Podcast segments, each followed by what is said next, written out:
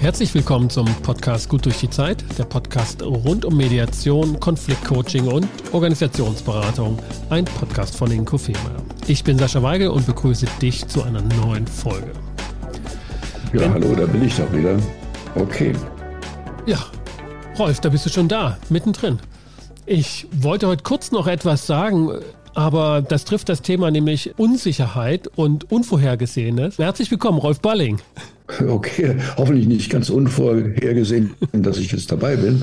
Machen wir doch was draus. Nein, das war vorhersehbar. Ich wollte noch etwas sagen zu unserem Thema heute, nämlich mit Unsicherheit umgehen, mit Ungewissheit über die Zukunft, die sich ja doch so in ihrer Art und Weise in den letzten Jahren zugezogen hat. Also der Horizont der Zukunft ist etwas verdunkelt, nicht mehr ganz so optimistisch wie vielleicht noch zu Beginn des Jahrtausends mit Brexit, Trump als Präsident war das schon so eine Art Betriebsunfall für den optimistischen Westen, der historisch traditionell optimistisch eingestellt ist, aber jetzt mit der Corona-Pandemie und dem Wiederkehren eines großen Krieges in Europa mit dem russischen Angriffskrieg auf Ukraine, immerhin ein 40 Millionen Staat, hat sich doch für den einen oder anderen gesellschaftlich der Zukunftshorizont wieder verdunkelt. Und wir schauen pessimistischer mit der Erfahrung, dass wir nicht wissen, was übermorgen geschehen kann. Und das soll heute unser mhm. Thema sein, Umgang mit Unsicherheit. Und da kommst du gleich dazu und denkst, ja, dann, dann ist das genauso. Hallo Rolf, wie geht's dir? Ja, mir geht's eigentlich, ja, geht's, mir geht's gut, schöne Ostern gehabt. Aber es stimmt mit den Unsicherheiten. Wir schreiben ja gerade an einem Buch, wo ich auch Herausgeber bin, über diese Unsicherheiten, wie man damit umgeht. Und da habe ich dann doch mal so gelistet, was sind denn so gerade die Unsicherheiten? Und die, die Liste wurde immer lang und länger und lang und länger. Und irgendwann dachte ich, naja, die letzte Zeit wurde häufig so gemeckert und gesagt, ist ja schrecklich. Die Prognosen, die sind alle so schlecht. Wir können überhaupt keine Prognosen mehr machen. Die Zukunft ist so ungewiss wie noch nie zuvor. Ne? Und irgendwie dachte ich, das kippt gerade. Eigentlich bin ich augenblicklich ganz froh, dass die Zukunft ungewiss ist, denn wenn man das, was man jetzt so liest, alles, wenn das als wirklich gewiss wäre, na, dann sieht es wirklich schlecht aus. Dann, dann ist auch wirklich durch die Hoffnung, es kommt sowieso anders, als man denkt. Und das da, ist jetzt kein Ausblenden oder so, aber das ist auch ein Aspekt. Das ist ein interessanter Move, den du da gedanklich machst, dass du sozusagen in der Ungewissheit der Zukunft bei prinzipiell schlechten Aussichten natürlich Hoffnung schöpfen muss und ein eher hoffnungsvoller Gedanke ist. Und dabei gibt es natürlich ziemlich viel naiven Quatsch, ne? äh, auch theologisch. Ne? Also wie heißt der Spruch, wenn du Gott zum Lachen bringen willst, erzähl ihm von deinen Plänen. Ne? Also in der Richtung oder mit dem Frosch und dem Storch und so. Da gibt es ja jede Menge Geschichte, wo, wo in aussichtsloser Lage dann irgendwann dann doch noch was klappt. Das ist natürlich arg naiv. Aber ja. prinzipiell die Zukunft als noch nicht definiert zu sehen. Und wenn Menschen im Spiel sind und lebendige, komplexe Systeme, gibt es immer Bewegung, die nicht vorhergesehen sind. Ja. Das ist es einfach. Vielleicht steigen wir dort mal ein, was sich vielleicht geändert hat jetzt in der Wahrnehmung. Ne? Du sagst irgendwie, da kippt etwas. Was ist denn die Ausgangsdiagnose für deine Liste, die du gemacht hast, von Strategien, damit umzugehen, also mit Ungewissheit? Aber was ist die Ausgangsdiagnose, wo du sagst, das kippt? Wie war es denn vorher? Ja, vorher war es, also ich komme ja eher vom Systemischen, von Komplexität und so, und dann ist man sowieso sehr skeptisch mit allen Prognosen. So nach dem Motto, lebendige Systeme sind halt von innen heraus in Bewegung und das kann man nicht prognostizieren. Und das, die schöne Metapher dazu ist, ich fahre mit dem Auto über die Autobahn und versuche im Blick über den Rückspiegel zu wissen, wie die Straße denn weitergeht. Ne? Und alle Prognosen benutzen halt äh, Vergangenheitsdaten, um in die Zukunft zu sehen. Ne? Und diese Metapher macht das richtig schön klar, dass es letztendlich Quatsch ist. Aber wir haben auch wirklich ein paar Sachen, die haben schon auch ihre mathematische Logik. Also zum Beispiel die Entwicklung der Alterspyramide der Bevölkerung oder auch noch ziemlich die Entwicklung der Gesamtbevölkerungszahl der Welt. Ne? Das, das ist ziemlich mathematisch. Ne? Mhm.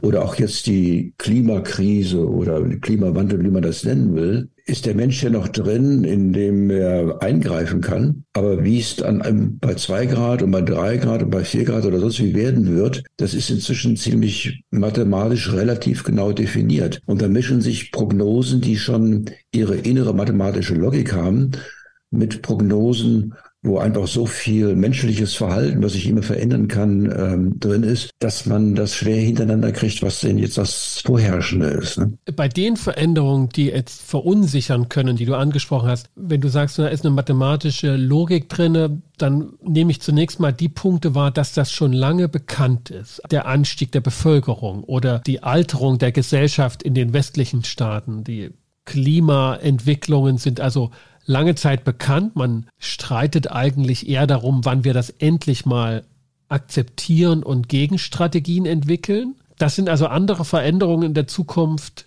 als die plötzlich hereinfallenden, die nicht vorhersehbar waren. Ob schon es doch auch bei den Dingen, die wir jetzt genannt hatten, ne, ob das jetzt die Kriegsentwicklung ist, auch bei der Pandemie gab es immer Leute, die, die das schon vorher sagten, das wird passieren, das ist relativ sicher, dass eine Pandemie kommen wird und wir sind darauf nicht vorbereitet. Aber es gibt immer diese seltsame Mischung. Ne?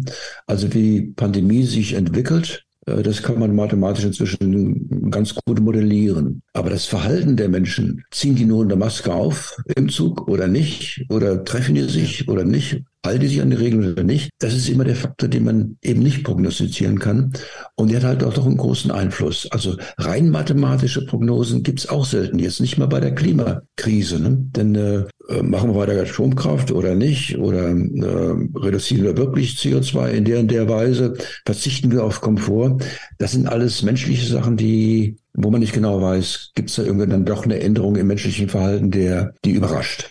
Und das kann sein als ich deinen Artikel dazu gelesen hatte, ne, als der mir unter die Augen kam, war ich gar nicht nur so darauf plötzlich fokussiert auf diese großen gesellschaftlichen Themen, die wir also medial wahrnehmen und medial diskutieren und da, wo auch die Umsetzung von Lösungsansätzen nochmal ganz neue Probleme aufwirft. Wir wissen vielleicht, mhm. was richtig ist, aber wir wissen nicht, ob sich alle daran halten und mitmachen werden. Aber auch jeder einzelne Mensch hat natürlich diese äh, Situation, dass er nur begrenzt in die Zukunft gucken kann und mit Unsicherheit umgehen muss. Und ich hatte den Eindruck gehabt, dass mehr auf diesem Bereich deine Frage von Lebensstrategien und du hast dann dann schön so Spielbein, Standbein gesagt dazu, um mit den einzelnen Strategien mhm. einzuordnen, dass sie eher darauf zutreffen. Was war denn ja, für ja. dich der Fokus? Der Fokus war eigentlich, also wenn ich jetzt meine Kolleginnen und Kollegen ansehe, die eher im psychotherapeutischen Bereich arbeiten und wenn die berichten, was denn die Klienten alles so für Sorgen haben, dann sind das sehr viele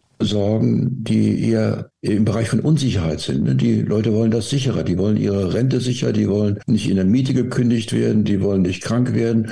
Für die ist Unsicherheit in einem sehr hohen Bereich immer etwas überraschend Negatives, was man möglichst zu vermeiden hat. Naja, da ist ja was dran. Aber bei, bei dieser Tendenz wird auch sehr stark die andere Seite vergessen. Ne? Also wie wird es uns denn gehen, wenn wir wüssten, wie diese Woche so ganz genau läuft? Also ohne diese Ungewissenheit, ohne über das über diese Erraschung, Überraschung ist das Leben nicht ein Leben, wie wir es haben wollen. Also im Gefängnis, da ist es sehr sicher und ähm, da wissen wir ziemlich genau, wie die nächste Woche läuft. Aber im normalen Leben nicht und kein Mensch will ins Gefängnis. Und eben auch die Überraschungen positiv und manchmal auch negativ zu umarmen und als wichtigen Teil des Lebens zu sehen. Äh, das wird auch gerade in der Psychotherapie manchmal etwas ähm, zu wenig betont und zu wenig bearbeitet. Das war eher der Faktor, der mir dann dabei bei diesen Vergleichen dann doch kam. Ja. Ne? Wie gehen wir mit Unsicherheit um? Ne? Und wie integrieren die, wir die so in unser Leben, dass daraus jetzt nicht irgendwie eine dumme Waghalsigkeit entsteht, sondern äh, wo ist der Bereich, wo wir mit Genuss und Vernunft und Wachstumsideen wirklich auch ins Risiko gehen. Wir, wir, gucken uns die einzelnen Strategien an, weil mir da auch erst deutlich geworden ist, was wir alles tun heutzutage, um mit solchen Unsicherheiten umzugehen und das gar nicht mehr uns bewusst sind. Ich will vorher aber noch, weil der Gedanke kam mir gerade bei dem, was du sagtest, in Erinnerung an eine, ich glaube, es war eine TV-Serie oder ein Buch, der mit den Gedanken ausfaltete, dass wir Menschen, also die Menschen dort in dem Roman oder in der Geschichte, die konnten sich überlegen, ob sie ihr Todesdatum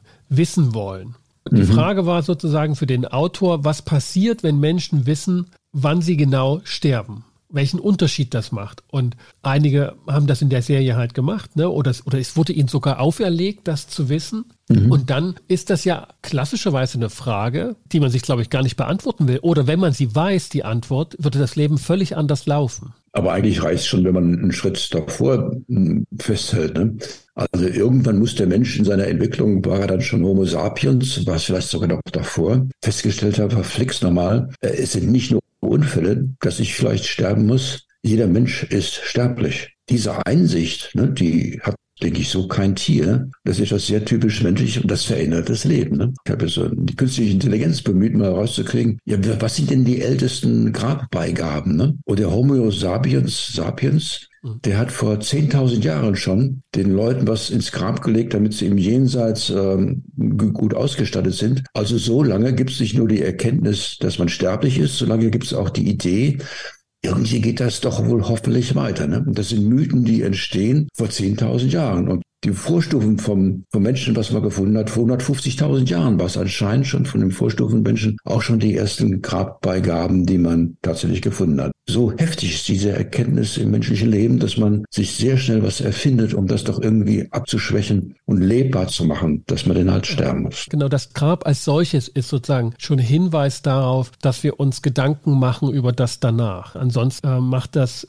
was an Aufwand betrieben wird, wenig Sinn, wenn es nur darum geht, salopp gesagt, ein Stück Fleisch zur Seite zu schaffen, dass wir ja. ähm, ein Grab schaufeln, auch, auch vielleicht in Erinnerung da an die Person, die schon woanders sind. Rolf, was, wenn wir jetzt sozusagen den Gedanken wieder zurückbringen ins Leben, veranstalten wir standardmäßig fast schon, weil wir eben auch in Gesellschaft leben, um mit Ungewissheit und Unsicherheit umzugehen. Was sind unsere Standbeinstrategien? Und das finde ich interessant. Also die, der erste Impuls wäre dann, die Unsicherheiten müssen weg. Aber die zweite Strategie ist, äh, wenn ich gut gegründet bin, ne, da ist jetzt auch so eine nette Metapher, ne, dann halte ich die Ungewissheit auch besser aus und äh, kann mit der anders umgehen. Und wie bin ich denn gut gegründet? Das ist die Frage. Okay, also und das wäre Standbein. Wenn ich also gut im Boden verankert bin und nicht ja. den Unbild des Lebens einfach ausgesetzt bin, da würde ich in erster Linie sofort an Versicherung denken. Ja, ich habe ein Beispiel, das hat mich damals umgehauen. Vielleicht ist das erhellend. Das war so kurz nach der Wende, hatte ich einen Workshop im, irgendwo im Berliner Osten oder so, noch, sogar noch weiter in ehemaliger DDR. Und mich hat eine Frau vom Flughafen in Tegel abgeholt, die kam aus dem Osten mit dem Auto. Und die holte mich ab, ich steige ins Auto, die fängt an zu fahren und nach fünf Minuten danke ich, ich muss hier raus. So wie die fuhr, ne? das war einfach, einfach entsetzlich. Ich dachte, ich, ich, ich überlebe das nicht. Ne? Also es war einfach schrecklich mit Bremsen und Fahren und so. Also schlimmer als jeder Anfänger das machen könnte. Und zur Überraschung mit einmal fuhr die vollkommen normal. Ich dachte, was ist denn jetzt los? Und dann kapierte ich, die war aus Westberlin raus, jetzt in dem Osten. Da fühlte sie sich gegründet und zu Hause, da konnte sie wieder vernünftig Auto fahren. Das ist der Unterschied. Und ja. das ist etwas sehr Emotionales, Psychologisches. Wie fühle ich mich denn gegründet? Und dann schaffe ich äh, den Verkehr mit seiner Unsicherheit zu integrieren oder auch nicht. Das heißt also gewohnte Umgebung. Das heißt Sesshaftigkeit und bekannte Umwelt sozusagen erfahren ja, schon. Oder Wobei, das, das muss ja jeder für sich selber rauskriegen. Ne? Im blinkenden ne? Westberlin der 90er aus dem tristen Osten kann ich mir schon vorstellen, dass das auch ganz wahrnehmbaren Unterschied machte. Aber das, äh, das ist viel, viel zu wenig berücksichtigt was da jeder so braucht. Und das kann sehr unterschiedlich sein. Ne? Also jetzt von, äh, ich brauche zum Beispiel einen Arbeitsplatz, der einigermaßen aufgeräumt ist und so personalisiert ist, dass ich mich auf meinem Arbeitsplatz wohlfühle. Alles in Griffweite, ich weiß, wo es ist, mit einem guten Blick aus dem Fenster. Blume brauche ich gar nicht, aber irgendwie ein, irgend, irgendwas Nettes brauche ich da schon. Ne? Ein anderer braucht das nicht. Der kann seinen Laptop irgendwo im Garten oder sonst wo hinstellen oder in einem Café. Na, vielleicht ist da ein spezielles Café, wo er seinen Laptop hinstellt. Und da fühlt er sich zu Hause, da fühlt er sich intakt und so. Das kann ein T-Shirt sein, das kann eine Melodie sein, das kann auch eine Weltanschauung sein. Da sind die Menschen un und sehr unterschiedlich. Aber offensichtlich braucht äh, jeder irgendetwas, wo er sich so fühlt, dass es ihn trägt. Ja, ist okay. Lars Metapher, ne? Also das heißt, die Arbeitsstätte, also was Identitätsstiftendes, dass man, mit dem man sich identifizieren kann, sagen, hier, hier bin ich, hier darf ich sein. Ganz passend zum Osterspaziergang, der gestern ja, genau. stattgefunden ja, hat. Ne? Ne? Auch jetzt Identität ist auch so eine schöne Metapher. Ne? Und wir wissen jetzt rein psychologisch, also ein kleines Kind lernt das so im ersten Lebensjahr, dieses Urvertrauen. Ne? Aber diese Anbindung an das Urvertrauen, da hat jeder so seine speziellen Methoden, Und die sind wichtig. Ne? Und wenn die funktionieren, dann geht's weiter. Ne? Die Fußballspieler, die haben dann teilweise ihren Lieblingsschuh oder ihren Lieblingst-T-Shirt oder was immer sein muss, irgendein Amulett, magisches Denken, aber sollte man nicht unterschätzen. Das brauchen manchmal, um dann in ein unsicheres Spiel reinzugehen können. Was, was, was meinst du mit magischem Denken? Das kommt ja aus der Transaktionsanalyse. Was, was meinst du damit, um das nochmal für alle verstehbar zu naja, machen? Ja, also wenn ich ein T-Shirt anhabe, wo drauf steht Sieger, ne? Und ich denke, jetzt kann ich in das Spiel reingehen, kann mir nichts passieren. Ja, das ist simples magisches Denken. Ne? Aber da kann man dann gnädig sagen, okay, if it works, it works oder so. Ne? Oder oder den T-Shirt vom letzten Spiel, wo ich gewonnen habe, bloß, bloß nicht zu waschen und genauso ja. wieder einzuziehen. Also der ist alles magisches Denken. Der ne? alltägliche ne? Aberglaube, der ist sozusagen, gehört zum magischen Denken. Ja, total. Ne? Es ist offensichtlich in Menschen drin. Da haben die paar tausend Jahre Entwicklung noch nicht ausgereicht, das wegzukriegen. Und offensichtlich war dieses magische Denken ja auch evolutionär mal nützlich, sonst hätten wir es nicht. Ne? Also die ersten Jagdzauber in den Höhlen oder so, das war ja alles sowas. Ne? Und auch die Grabbeigaben kann man durchaus als magisches Denken ja auch sehen. Ja, interessant finde ich dabei, dass du sozusagen das evolutionär und sozusagen ja evolutionär begründet. Und und mir fiel ein, das wird halt kultiviert, das ist eher ein Kulturerschein, also dass Menschen das machen im Vergleich zu Tieren wahrscheinlich auch, die, weil das ein Kulturverständnis ist, Dinge zu wiederholen, immer mit dem gleichen Fuß zuerst aufzustehen oder was auch immer, keine Hände zu schütteln und pipapo um da Gewissheit in unsicheren Situationen zu erlangen. Gerade bei Sportereignissen, da fällt mir das auch so ja, natürlich ein. Ja, auch Rituale, genau. Ne? Ja. Also jede Form von Ritual, das ist jetzt unter Ehepartner oder sonst viel beim Militär und auch in Firmen, ne, jetzt auch im New Work oder sowas, morgens da zu stehen, erstmal zu sagen, wie es mir geht, diese Eingangsrituale, die haben ihre Wichtigkeiten, die haben Funktionen. Dann weiß ich, aha, soweit ist jetzt alles in Ordnung, wir sind beieinander, wir folgen den gewohnten Umgang und jetzt kann die Überraschung dann kommen und ich bin gewappnet. Exakt. Das wäre eine Strategie, die sozusagen jeder auch für sich selber nochmal prüfen kann. Also was sind Momente des magischen Denkens bei jedem selbst, die vielleicht gar nicht mehr als solches auch bewusst wahrgenommen werden. Wobei jetzt, sagen wir mal, eine Eingangsrunde mit, mit Freunden oder so, das würde ich jetzt noch nicht als magisches Denken sehen. Ne? Das ist tatsächlich eine, ist das irrational, das ist einfach nur Vergewisserung, jawohl, alles ist da. Das würde ich noch nicht als magisches Denken zeigen. Aber jetzt Rituale oder magisches Denken, was äh, das rein ist. Und natürlich ist auch alles, was jetzt Weltanschauung ist, Identität, wie du gesagt hast, sind wichtig, damit ich jetzt auch unter Stress mich funktionsfähig bewahren kann. Ja, und funktionsfähig meine ich dann jetzt also nicht mit, äh, mit Stammhirn, sondern mit den ganzen wunderschönen Funktionen, die unser Großhirn uns zur Verfügung stellt. Was sind weitere Strategien, die wir äh, Menschen da an den Tag legen, um sicher auf dem Standbein des Lebens zu stehen? Ja, individuell also du hast schon genannt, ne? es ist dann auch Geld und Konto und eine Eigentumswohnung bezahlt und ein Auto, was funktioniert und so also auch Besitz und so kann durchaus in dieser Richtung äh, jetzt beruhigend wirken. Ne? Und ich, ich weiß, ich hatte eine Kollegin, die ist in die Freiberuflichkeit gegangen und hatte dabei schon wirklich existenzielle Ängste. Ne? Aber dann sagte sie ganz toll, naja, schlimmstenfalls kann ich ja als Putzfrau arbeiten. Und das hat sie beruhigt. Also alles sowas, da hat jeder seine Verfahren, um sich zu sagen, was ist denn der Worst Case? Ne? Und der Worst Case ist dann halt nicht jetzt, ich fall tot um oder sowas, sondern schlimmstenfalls kann ich als Putzfrau arbeiten. Das ist der Worst Case. Und es gibt eine Menge Leute, die arbeiten als Putzfrau und die sagen sie, führen ein gutes Leben.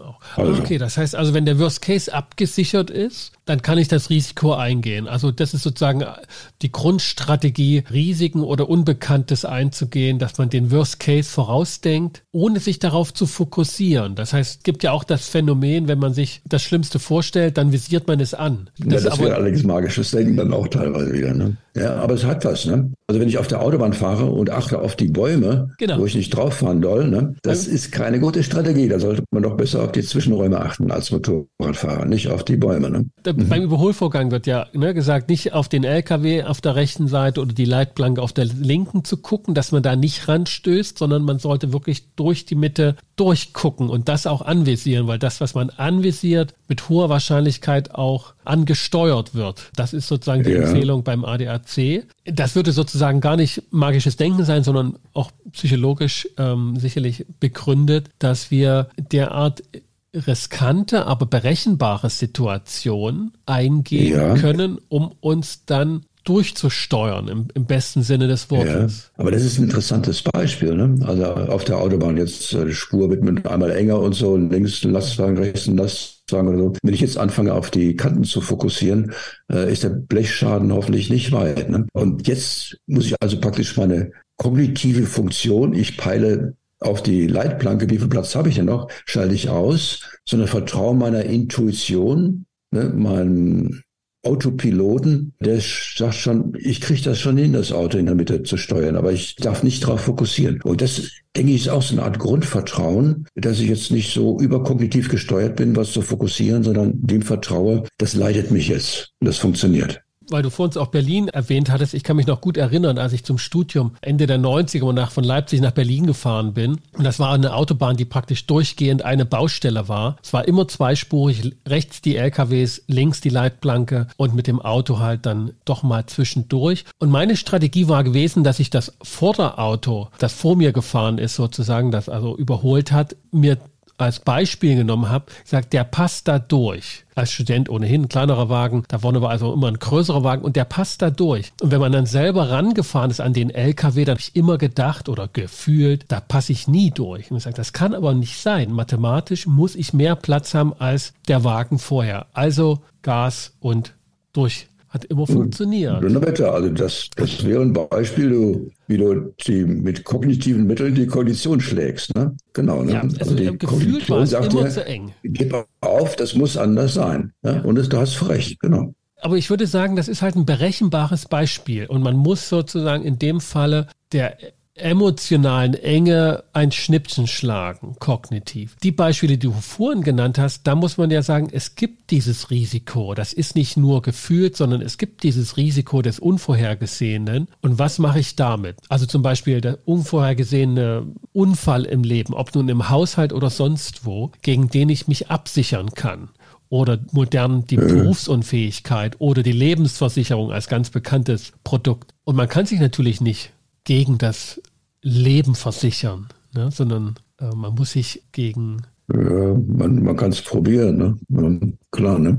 Aber da, das, das wäre, läuft dann wieder auf den Punkt raus, naja, wir haben ja unsere biologischen Mechanismen in Gefahrensituationen zu reagieren. Ne, die haben bloß in der Steinzeit vermutlich passender als jetzt. Und jetzt ist es schon äh, günstiger in den meisten Situationen, das Großhirn eingeschaltet zu lassen. Ne? Aber das Großhirn eingeschaltet zu lassen, trotz der biologischen Flucht, Kampf- und Todstellreflexe, da hilft tatsächlich Achtsamkeit. Ne? Und ich denke gerade die Achtsamkeitstrainings der letzten Zeit, äh, wenn die funktionieren, dann in dem Sinne, dass ich auch unter größerem Stress tatsächlich funktionsfähig bleibe mit meiner ganzen emotionalen, kognitiven und sonstigen Fähigkeiten. Ne? Und ja, da bin ich gut funktionsfähig. Vielleicht nochmal, weil das ist mir noch nicht ganz klar, welches Problem mit den Achtsamkeitstrainings oder mit, mit erhöhter Achtsamkeit gelöst werden soll. Ja, das nehmen wir ein Beispiel aus der Mediation. Du bist in der Mediation, bist jetzt kognitiv und sonst so emotional, intuitiv, voll auf der Höhe, um alles im Griff zu haben. Naja, im Griff hast du es im Prinzip nicht, aber im, im Fluss gut zu steuern, das Mögliche möglich zu machen. Und jetzt kommt jemand und bleibt beleidigt dich auf übler Weise. Und die Gefahr wäre, dass sie jetzt so ein blöder und ich schmeiß dem was ins Gesicht oder sonst irgendwie. Das wäre jetzt aber, sagen wir mal, deutlich suboptimal. Aber mit dem nötigen Professionalität und Achtsamkeitstraining könntest du diese Beleidigung, ich mach's spitz jetzt mal zu, utilisieren, indem du sagst, was ist denn jetzt in Sie gefahren, dass Sie mir so etwas sagen? Aber das kriegst du vermutlich nur hin, wenn du tatsächlich in, in dieser Achtsamkeit trainiert oder nicht trainiert, ist ja auch ein Talent, drin bleibst. Damit kann ich was anfangen, welche Situation du meinst. Und ich hatte in der Tat jetzt ein Feedback gehabt in einer Mediation und ich hatte eine Auftaktstunde gehabt, die erste Arbeitseinheit. Und das Feedback der einen Person im, im Nachgang war für mich, ja, als wenn mich der Blitz getroffen hätte. Die hat eine völlig andere Mediationsstunde mit mir erlebt, als ich mit ihr und der, der anderen Konfliktpartei. Und ich konnte mir das aus meinem Erleben nicht herleiten. Also auch, auch kaum, ja. kaum im Nachgang. Und, das, und das Feedback war insoweit erhellend, dass ich ein paar Irritationen dann, die im, im Nachgang waren, einordnen konnte. Ich war wirklich baff und geneigt, das in der ersten unmittelbaren Reaktion abzuwehren im Sinne von, ja. äh, was ist in Sie gefahren? Das, das passte sprachlich ganz ja. genau. Habe das zum Glück nicht getan und es hat sich dann auch aufgelöst. Ja, Ob gut aufgelöst wird sich zeigen noch, ja. Also jetzt die spontane Reaktion, jetzt, was ist denn in Sie gefahren, wäre jetzt, das ist ein wunderbares Beispiel, an sich schon vermutlich völlig falsch. Denn in die Frau ist überhaupt nichts gefahren, vermute ich mal. So lebt die ihr Leben vermutlich. Die hat einen inneren Frame of Reference, eine innere Weltsicht, in der sind die Mediatoren so und so oder Männer sind so und so, was ist so. Also die macht auf dich eine Übertragung, die ist jetzt nicht in sie gefahren, das ist ihr Normalzustand, dummerweise. Ne? Und in diesem Normalzustand, jetzt kommen wir wieder auf das Thema Sicherheit, schafft die sich Sicherheit. Aber diese Sicherheit, diese mit ihren, nehmen wir es mal krass, äh, sagen wir mal etwas wahnhaften Wirklichkeitskonstruktionen schafft, die ist lebensfeindlich. Aber das ist die Sicherheit, die sie unbedingt braucht, ja. um überhaupt noch einigermaßen funktionieren zu können. So müsste man es sehen. An dem Punkt ist auf jeden Fall etwas dran. Das hat dann auch das Feedbackgespräch im Nachgang gezeigt, dass sie Erwartungen hatte und das ist ja auch völlig in Ordnung. Und die Erwartungen habe ich in dem Moment nicht erfüllt. Jedenfalls nicht in dieser Form. Und da ist sie sozusagen auf jeden Fall in einer anderen Mediationssitzung gewesen, in Anführungsstrichen, als ich. Genau. Das ist auf jeden Fall eine Erklärung für die Überraschung. Genauso wie ich aus meiner Position Erwartungen hatte an Konfliktparteien, dass sie mich verstehen, dass das, was ich sage, verständlich ja. ist. Ja. Und das hat in dem Moment in der Stunde gar nicht gefunkt und ist auch nicht ans Tageslicht gekommen, sondern erst im Nachgang. Das ist ein prima Beispiel. Ne? Jetzt haben wir einiges schon gesagt, wie, wie sich Menschen in einer guten Weise Sicherheit verschaffen können. Ne? Und vielleicht, ich bin jetzt mal, ne, wenn die Frau sich ihr Lieblingskleid angezogen hätte ne, und hätte das richtige Parfüm genommen und in der, richtig gefrühstückt, wäre sie in der Lage gewesen, in der Mediation äh, eine andere Offenheit zu haben, also sich auf andere Ungewissheiten einzulassen und ihre Wahrnehmung zu weiten. Und dann hätte sie eine ganz andere Mediationsstunde mitgekriegt. Aber ja, weil sie eben kein gutes Standbein hatte oder sowas, musste das so kommen, wie sie es denn erwartet, denn mehr Irritation hätte sie nicht ausgehalten. Es gab ein paar Rahmenbedingungen, da hatte sie keinen Einfluss drauf gehabt. Und wenn die gewesen wären, dann wäre auch in der Mediationssitzung mehr Klarheit möglich gewesen. Für Sie als dann aber auch für mich und den gesamten Arbeitsprozess. Okay, genau. also jetzt bist du auf dem schönen Weg, jetzt zu gucken, wie das denn besser laufen könnte oder sowas. Ne? Ja, genau. Und aber ich bin auch ehrlich sagen, daher kann ich das auch nicht äh, im Detail dann ausführen. Na, aber mir gelingt na. es natürlich, die Situation aufzugreifen und dich als alten Beraterhase zu fragen, was denn für dich in Beratungen, die ja per se auch komplexe, mit viel Ungewissheit behaftete Arbeitsaufträge und soziale Systeme sind. Wie ist es dir gelungen, Sicherheit beizubehalten, Offenheit für das Unvorhergesehene und du sagtest das vor uns gut gegründet zu sein als Berater. Was waren denn deine ja. Strategien, die vielleicht den Zuhörern und Zuhörer, die auch Berater sind, helfen können, ihre Unsicherheit und Ungewissheitsreaktionen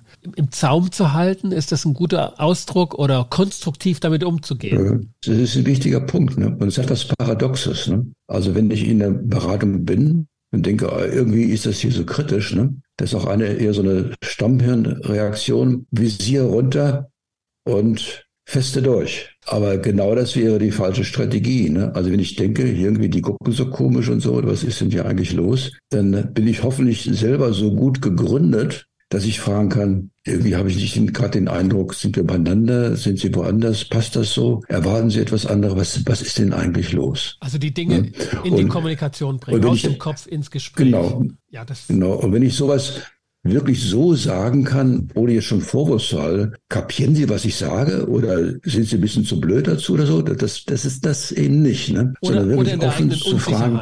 Oder nicht so ja, wirklich die eigentliche Unsicherheit wirklich äh, einfach rüber zu transportieren und dafür auch ein Beispiel zu geben, äh, kann sein, dass ich innerlich bin, dass ich gerade auf dem falschen Dampfer bin. Was ist denn hier los? Ne? Ja. Und äh, dann werden hoffentlich die Leute sich trauen, was zu sagen. Ne? Und dann, ja, dann kann ich wieder Verbindung herstellen. Das war eine meiner Aha-Erlebnisse in der TA-Ausbildung. Tatsächlich diese Idee, was du im Kopf hast, bring's in, ins Gespräch. Ähm, das habe ich vorher nicht gemacht, in keiner Weise und ist auf jeden Fall in unsicheren oder in verunsichernden Beratungssituationen für mich heute noch eine Standardreaktion, sofort zu gucken, was geht mir durch den Kopf und das auf eine konstruktive Weise in, in die, ins Gespräch zu bringen. Ja. Abgesehen davon, dass das ein wunderbares Beispiel jetzt auch für die Teilnehmer sind, ihre eigenen Unsicherheiten einzubringen. Ja. Na, und dann, dann kann man was damit machen. Ne? Dann erzählt die nicht in der Schlussrunde, dass irgendwas nicht so war, wie sie gedacht haben.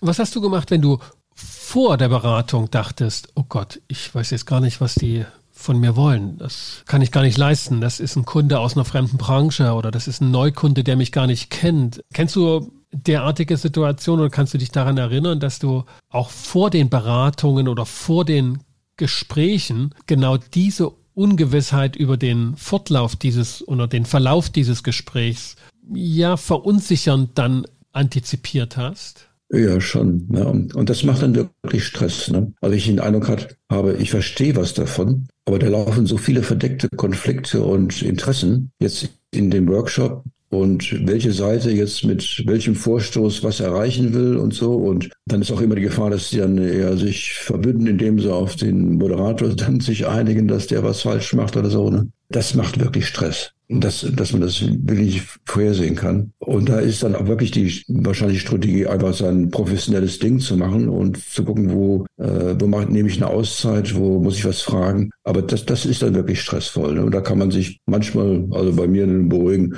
okay, ich mache jetzt mein Ding und wenn es schief geht, dann mag es dann schief gehen. Ne? Also das sind jetzt die Grenzen meiner Möglichkeiten. Ne? Und das, das ist dann eine Unsicherheit, die wirklich unangenehm ist. Und dann hilft vermutlich nicht, die passenden T-Shirts oder sonst was dabei zu haben oder sich die, die eigene Examensurkunde nochmal äh, anzugucken oder so. Oder? Äh, das, das ist einfach dann einfach sehr unangenehme Unsicherheit. Ich glaube, der, der Kollege von uns, der Georg oder George Kohlreeser, der Amerikaner, der hat das mal so auf die Fragestellung gebracht, was sind unsere sicheren Basen? Worauf ja, ja. können wir uns besinnen, wenn wir in unsicheren Verhandlungssituationen waren es bei ihm dann begeben, weil er, glaube ich, so Geiselnahmeverhandler und dann später ja, Führungskräfteberater war, der das immer mit den, mit den sicheren Basen als Konzeption genommen hatte. Also eine Basis, die als solches der Gesamtperson Sicherheit verschafft, emotionale Sicherheit und nicht jetzt rein professionell oder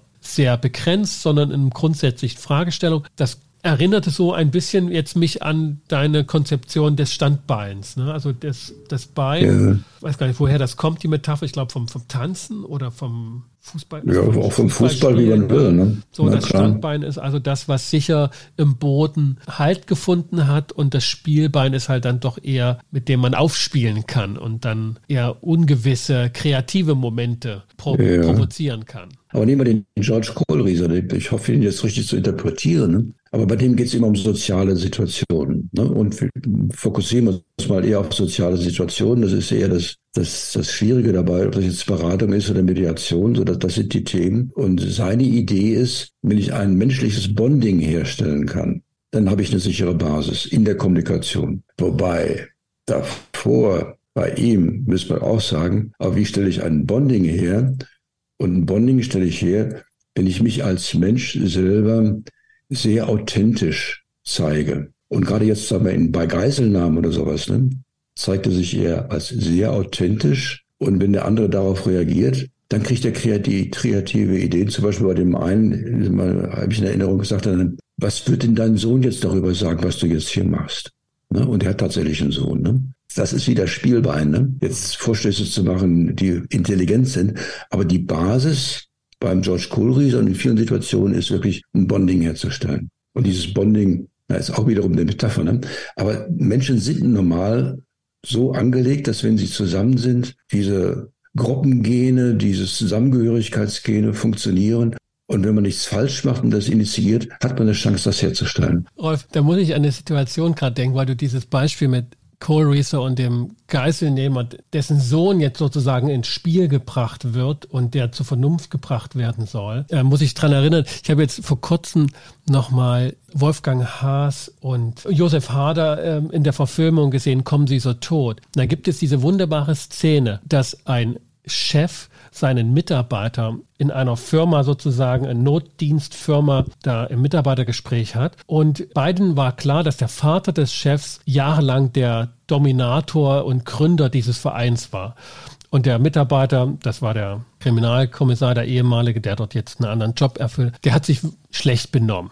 Ganz einfach gesagt. Und dieser Vorgesetzte will ihn sozusagen in der Verhandlung unter Druck setzen, indem er so laut fragt ihn, ja, was würde denn mein Vater zu ihrem Verhalten sagen? Und es war ganz klar, die rhetorische Frage zielte, dass das natürlich eine Standpauke werden würde. Und der Wolfgang Haas als Kriminalkommissar sagt ganz salopp, nun sehen Sie, Sie sind nicht Ihr Vater. Punkt. Und hat schlichtweg den Wind aus den Segeln genommen, weil ganz klar war, ne, der, der wird sich ja gerade auch absetzen wollen. Ja, weiß ich gar nicht. Also vielleicht bin ich jetzt ein bisschen daneben, aber das wäre auch eine Chance. Ne? Also wenn der den Vater benutzt, sagen wir mal jetzt so im Dramadreieck, die Konfrontation zu sein, ne? mein Vater, ne? der würde sagen, aber ich bin nicht mein Vater. Das war die Antwort. Ich bin vielleicht ganz anders. Und das gibt ja auch eine Chance. Das ne? war die Antwort. Also die Konfrontation ist im Raum, aber er kann sich von der, der Konfrontation erstmal distanzieren. Genau diesen Aspekt hat ja der andere auf diese rhetorische Frage einfach als Antwort gegeben. Der, ja, und das war klug, das war gut. Der ist super klug, weil sofort klar war, dass der Druck verpufft. Da nee, ich jetzt gerade ich weiß gar nicht, ob der verpufft. Der Druck ist im Raum. Aber jetzt kann man sagen, okay, da ist der Druck und jetzt reden wir mal anders miteinander. Das könnte auch sein. Die Szene ging so aus, er ist einfach aufgestanden und ist gegangen. Das war natürlich ja. die Dramaturgie dieser Kriminalkomödie. Empfehlenswert. Mhm. Wo stehen wir, Rolf, mit der Fragestellung, wie in unsicheren Situationen umgehen, wie sich absichern im Standbein und damit dann auch, kann man das eigentlich so sagen, damit dann auch kreativ aufspielen können? Also braucht es für Kreativität diese Sicherheit? Also wenn wir jetzt die Metapher nehmen vom Standbein am Spielbein, ob das jetzt vom Tanzen herkommt oder vom Fußballspielen, aber wenn ich äh, ein gutes Standbein habe, was ich mit dem anderen Bein mache, das kann dann sehr kreativ sein. Ne? Das stimmt. Da kann ich experimentieren, da kann ich was machen. Ich bin gut gegründet. Also ist es denn eine generalisierbare Strategie, dass man sagt, wir können kreativ sein, wenn wir Sicherheit gefunden haben? Oder wird auf gleicher Bewertungsstufe sozusagen die Kreativität eher eingeschränkt durch Sicherheit und wir brauchen eher absolute Freiheit für Kreativität? Ja, das, äh, ist, das ist wichtig zu beleuchten. Also, das kommt jetzt auf den Menschen an. Ne? Ich würde es aber jetzt eher mal positiv konnotieren und würde sagen, okay, wenn ich Sicherheit habe, habe ich den Freiraum für Kreativität und fürs Experimentieren und jedes Experiment kann auch schief gehen. Ne? Aber wenn ich schon persönlich so eingeengt bin, dass ich eigentlich nur noch in Sicherheiten denke und jede Form von Experiment oder Spielbein äh, schon eher Angst, zu sehr angstmachend ist, dann ist es natürlich ein Schrumpfprozess sozusagen, der die Kreativität dann auch nicht mehr möglich macht. Ne? Aber in, sagen wir mal, eher in normalen, gesunden Zuständen würde ich schon eher die Aussage denken, okay, äh, wenn ich die Sicherheit habe, kann ich auch kreativ, kann ich experimentieren, experimentieren. Ne? Ja. Um den George Kohlrieser nochmal zu äh, zitieren, der hat ja auch das Buch geschrieben, Care to Dare. Ne? Und es ist die Idee, wenn der Chef es schafft, eine emotionale Sicherheit seinen Mitarbeitern zu vermitteln, dann können die auch experimentieren und können mal Sachen machen, die daneben gehen, ohne sofort Angst zu haben, gekündigt zu werden oder beschimpft zu werden oder sowas. Dann, dann kriege ich auch die Kreativität meiner Leute dann gehen die auch ins, ins Risiko. Da sind wir ja eingestiegen so ein bisschen, ne, was so der Mensch in der, in der modernen Gesellschaft für Strategien entwickelt. Und da scheinen mir so zwei Grundfiguren deutlich zu werden. Ne? Die einen, die sagen, ich muss erstmal für Sicherheit sorgen, ne? so das bürgerliche Leben organisieren. Und wenn ich das abgesichert habe, dann kann ich auch meinen Leidenschaften nachgehen, die halt mehr Ungewissheit mit sich bringen. So, dass auf der sehr standardisierten Art und Weise, ne, mit 66 Jahren fängt das Leben an. Also man macht erstmal das, was das bürgerliche Leben will und danach darf man vielleicht in der Rente noch ein bisschen über die Stränge schlagen. Und das Gegenstück, der Gegenpol dazu ist sozusagen das Künstlerideal, der antibürgerliche, der sich keinen Fall als Künstler verraten darf, indem er sich irgendwelchen Sicherheiten der Bürgerlichkeit aussetzt, sondern und sei es auch brotlose Kunst so doch Kunst produziert. Ja. Da sind die Menschen unterschiedlich, ne? Oder würde ich jetzt sehr zögerlich eine allgemeine Richtlinie rausmachen, aber man kann es schon ein bisschen wieder problematisieren. Also der junge Künstler, der sagt, ich weiß, ich bin ein Genie. Ne? Und was ich jetzt hier mache, das wird man in 100 Jahren noch in Museum ausstellen. Ne? Und deshalb mache ich das jetzt so. Und wenn die anderen so blöd sind, das zu erkennen, welches Genie hier arbeitet, schade für die. Da gibt ihm die Sicherheit eine, eine Weltanschauung, ne? die tiefe Überzeugung, ich bin ein Genie. Das ist auch eine Form von Sicherheit also da bin ich ganz Jurist. Ne? Wir Juristen glauben, dass äh, die Kreativität im Kontext der Gesetze stattfindet, in der Auslegung der Gesetze. Und das sind aber ganz harte Rahmenbedingungen, die dort geschaffen wurden. Und bin mit dem Gedanken ich glaube, erstmals tatsächlich im, im, im Schachspielen in Berührung gekommen. Also das Schachspiel ist ja sehr strukturiert, sehr rahmengebend und Kreativität gibt es nur im Kontext der Regeln. Als ich das Schachspielen gelernt habe von meinem Opa, der sozusagen der Ausbilder oder Lehrer war, der hat gesagt, am Anfang lohnt es sich erstmal nur zu gucken, was droht, was ist die Gefahr und dass wir dort absichernd agieren. Ich durfte nicht Züge machen, sozusagen, die nicht auf Absicherung basierten, sondern erstmal war das die oberste Priorität. Und wenn keine Gefahr mhm. unmittelbar droht, dann war es erlaubt, sozusagen kreativ etwas zu entfalten. Und das war natürlich mhm. für mich als kleiner Bub, war das sehr hilfreich, um diesem Spiel irgendwie ein, also einen Überblick zu bekommen und einen Durchblick irgendwann mal. Aber so lange habe ich dann auch nicht durchgehalten, dann zu bekommen, was sozusagen noch an Entfaltungsstrategien möglich ist. Ein wunderbares Beispiel, aber es macht auch deutlich, also das Dilemma zwischen jetzt, äh, wie viel Sicherheit brauche ich und wie organisiere ich die und wo bin ich kreativ und wo gehe ich ins Risiko. Dieses Dilemma kriegen wir, egal was wir machen, nicht weg. Und wenn ich jetzt dein Beispiel auf Fußball übertrage, ne, also ein Trainer, der sagt, ich mache es jetzt auf Sicherheit. Und solange wir kein Tor hinten reinkriegen, ist schlimmstenfalls unentschieden, aber wir verlieren nicht. Aber diese Trainer, die werden auch seltener. Irgendwie muss man sich dem Dilemma stellen, dass man ja auch Tore schießen muss. Und da ist hinten wahrscheinlich dann die Verteidigung mal ziemlich schlecht. Du kommst an dem Dilemma nicht vorbei. Ja, du, Rolf, das ist tatsächlich so. Und, und manchmal ist es auch einfach von uns selber auch abhängig. In einer anderen Lebensphase, und das ist aber der, das letzte Beispiel meinerseits heute aus dem eigenen Erleben, war ich im Handball mit vielen jungen Kollegen. Wir waren die Jüngsten in der ganzen Liga. Äh, Grüße gehen raus an die nicht mehr ganz so Jungen. Und unsere Strategie war, wenn wir hinten eins bekommen, müssen wir vorne eins schießen. Und das muss man halt einfach immer eins mehr vorne machen, dann gewinnen wir auch. Und da wir aber nicht wirklich, wir waren jung, nicht wirklich groß und nicht wirklich kräftig waren, haben wir hinten immer eins bekommen und wir mussten halt immer schnell eins schießen. Das hat im Handball eine Zeit lang funktioniert, als das schnelle Spiel erlaubt war, aber das ist keine Strategie fürs Alter. Heute wäre das fatal. Ja, das ist vielleicht auch noch ein wichtiger Aspekt. Das ist keine Strategie, die man mit 18 Jahren für sich definiert und dann geht man damit durchs Leben. Ne? Also ich denke, da wird man wohl doch öfters mal heftig gerüttelt und muss sich wieder neu definieren. Ne? Es gibt ja auch junge Leute, die, die packen erstmal ihren Rucksack und gehen volles Risiko auf eine Welttour ne? und dann äh, verliebt oder nicht verliebt, irgendwann heiraten, sie haben Kinder und dann sieht das Leben ganz anders aus. Ne? Dann, dann, muss man sich anders in Risiko und Sicherheit positionieren. Und wenn man, wie du zuvor gesagt hast, mit 65 seine Rente sicher hat und das Eigenheim ist abbezahlt, dann hat man einen anderen Freiraum, ins Risiko zu gehen, wenn man das noch kann und noch will. Ne? Was will man den Leuten raten? Da kann man immer nur situativ äh, gucken, wo sie ihre Sicherheit haben und wie sie damit umgehen können. Zum Abschluss, Rolf, aus den allgemeinen Lebensstrategien heraus, was können wir zusammenfassen? Was kannst du zusammenfassend für die Tätigkeit von Konfliktberatern und Mediatoren sozusagen herausfiltern, was das für die Arbeit bedeutet, wenn wir mit ungewissen sozialen Situationen zu tun haben, die Beratungssituationen zunächst mal sind. Jedenfalls, wenn wir kein Standard abliefern wollen, sondern zugeschnitten auf den Bedarf unserer Klienten, Konfliktparteien, Medianten, Coaches. Gibt es da für ja. dich etwas, was du standardgemäß empfehlen kannst? Vielleicht hier schon noch eins. Ich denke, da ist das Systemische hilfreich. Ich werde hoffentlich nie so viel Sicherheit brauchen, dass ich meine eigene Kreativität damit bremse. Ne?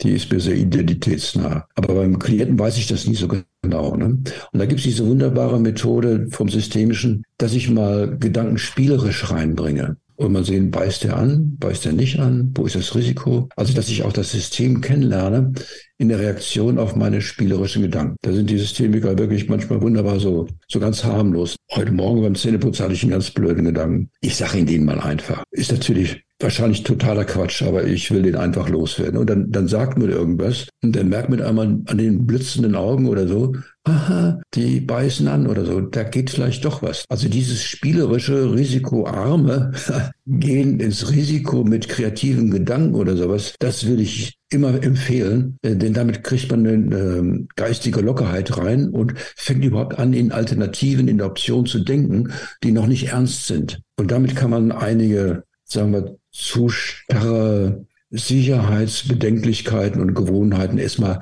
lockerer machen. Und wenn man die lockerer gemacht hat, kann man mal sehen, was geht. So soll es geschehen. Rolf Balling. Okay. Vielen Dank für das Gespräch, das heute ganz ungeahnte Wendungen und Richtungen angenommen hat, die aber mir schon gezeigt haben, dass eben die Art zu beraten auch sehr von Persönlichkeit und Persönlichkeitserfahrung und Umgang auch mit solchen ungewissen Situationen abhängig sind und dass das sich lohnt, sich da auch mit uns auseinanderzusetzen, wie wir an solche Themen herangehen, wie wir zum Beispiel als Mediatoren eben auch wissen sollten, wie wir mit Konflikten umgehen und dass es keineswegs damit getan ist, nur weil wir Mediatoren sind, dass das sich mit den Konflikten dann erledigt hat, sondern dass es ein unhintergehbares Dilemma ist. Vielen Dank dafür. Genau. Okay, wunderbar. Dabei können wir es verlassen. Hm? Genau. Gute Zeit dir. Ciao. Gute Zeit. Ciao. Das war mein Gespräch zum Thema Spielbein und Standbein.